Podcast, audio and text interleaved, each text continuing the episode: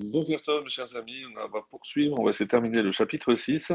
on est au verset 11. Haman prit le vêtement et le cheval et revêtit Mordechai, il le promena par la place de la ville et cria devant lui, voilà ce que l'on fait à l'homme que le roi désire honorer. Donc lorsqu'il a vu l'inutilité des efforts face au roi, donc il se rendit dans la salle de trésor pour essayer de prendre donc ce que le roi lui avait ordonné, et après avoir récupéré et le cheval et les habits que le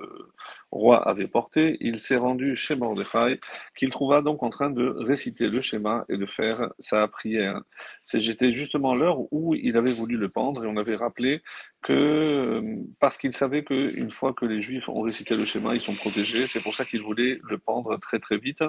Lorsque Mordechai a vu arriver Haman, il pensait qu'il venait pour le pendre, il a demandé à ses élèves de fuir, et lui il est resté, ses élèves n'ont pas, nous resterons avec toi dans la vie comme dans la mort, on ne te laissera pas. Et Mordechai donc a revêti son talit, et ça a commencé à réciter le schéma, et après Haman s'est adressé aux disciples en disant que faites-vous, et ils étaient en train d'apprendre la kmitsa, le Homer, l'orge. Et c'est de l'or ou de l'argent, demande Haman. Non, c'est de l'or ou de l'argent, ils ont dit c'est de l'orge. Alors, lève-toi, Mordechai, cette poignée d'orge de tes disciples et ton cilice et ta cendre ont plus de force que les 10 000 pièces d'argent que j'ai remis au roi. Il ne l'a pas cru au début, et par la suite il a tellement insisté que Mordechai donc il s'est levé et dit votre Dieu vient d'accomplir des prodiges en ta faveur, cette potence c'est pour mon malheur que je l'ai dressée. Alors il l'a revêtue, et quand la reine Esther a été informée des ordres que le roi avait donnés, elle ordonna à son tour la fermeture de tous les commerces pour que tous les habitants puissent aller rendre un honneur à Mordechai. C'est pourquoi, donc, quand il devait le laver, les salles de bain étaient fermées, il n'y avait plus personne, ni coiffeur, ni barbier, et c'est Haman lui-même qui a dû s'occuper de la toilette de Mordechai, à son grand désarroi bien entendu. Et alors, n'arrêtez pas de dire comment j'ai pu être abaissé à un tel point après tant de grandeur et d'honneur. Et ce à quoi Mordechai lui a dit, n'oublie pas que ton père était un garçon de bain et un barbier, donc c'est juste que toi aujourd'hui, tu utilises le rasoir que ton père avait utilisé. Haman lui a dit donc debout, monte à cheval, et il a dit je suis trop fatigué, je ne peux pas monter, et il lui a dit je me baisserai et tu monteras sur moi comme un marchepied. Alors, et c'est ce qui est écrit dans les Tehidim, tes ennemis t'aduleront et toi sur leur sommet, tu marcheras. La reine Esther, donc, elle a vu Mordechai vêtu de l'habit royal, et elle a remercié Akkadosh Baruch Hu de ne pas les avoir abandonnés. Elle a compris que le sort avait tourné, et elle a dit à Mordechai, c'est pour toi que se réalise le verset, il relève le pauvre de la poussière, du fumier, il fait remonter l'indigent pour les faire asseoir avec les princes et les faire hériter d'un trône de gloire. Le moment où il est passé sous sa fenêtre, le Midrash ici nous dit que la fille de Haman, croyant que celui qui tenait le cheval était Mordechai, a jeté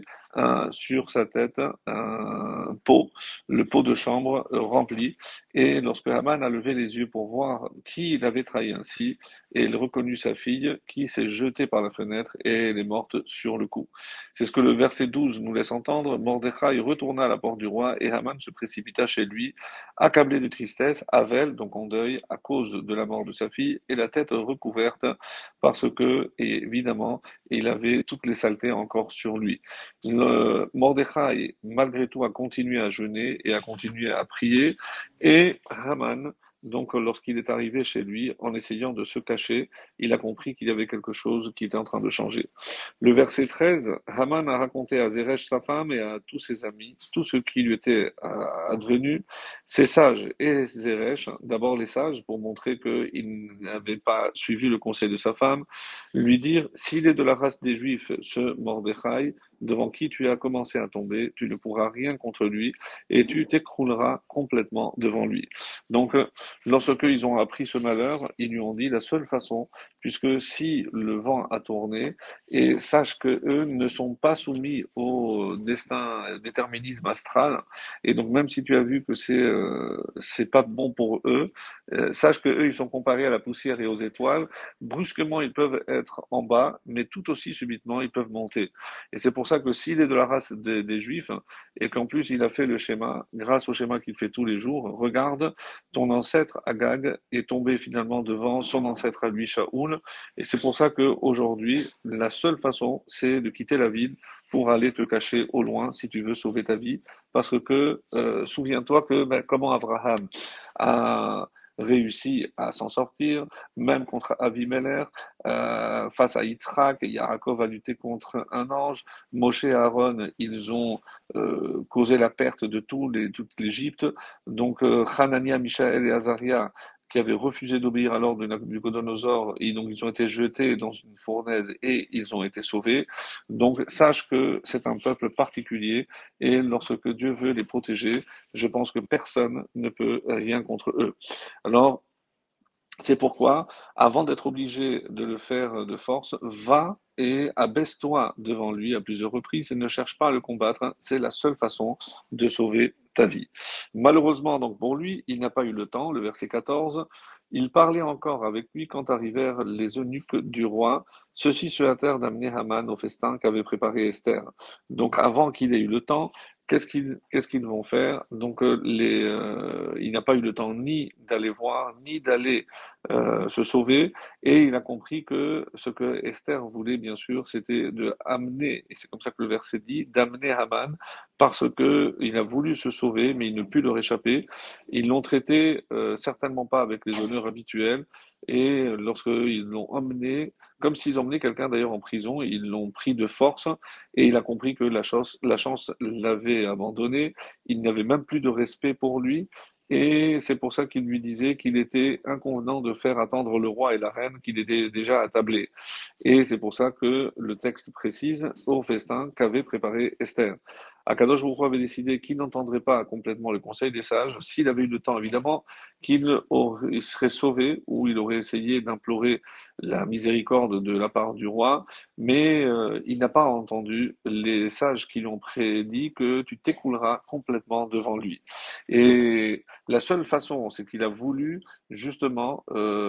en demander à ses enfants, à tous ses fils, de se révolter, de tuer le roi, et c'est pour qu'il ne puisse pas s'enfuir, donc Esther se dépêcha d'envoyer.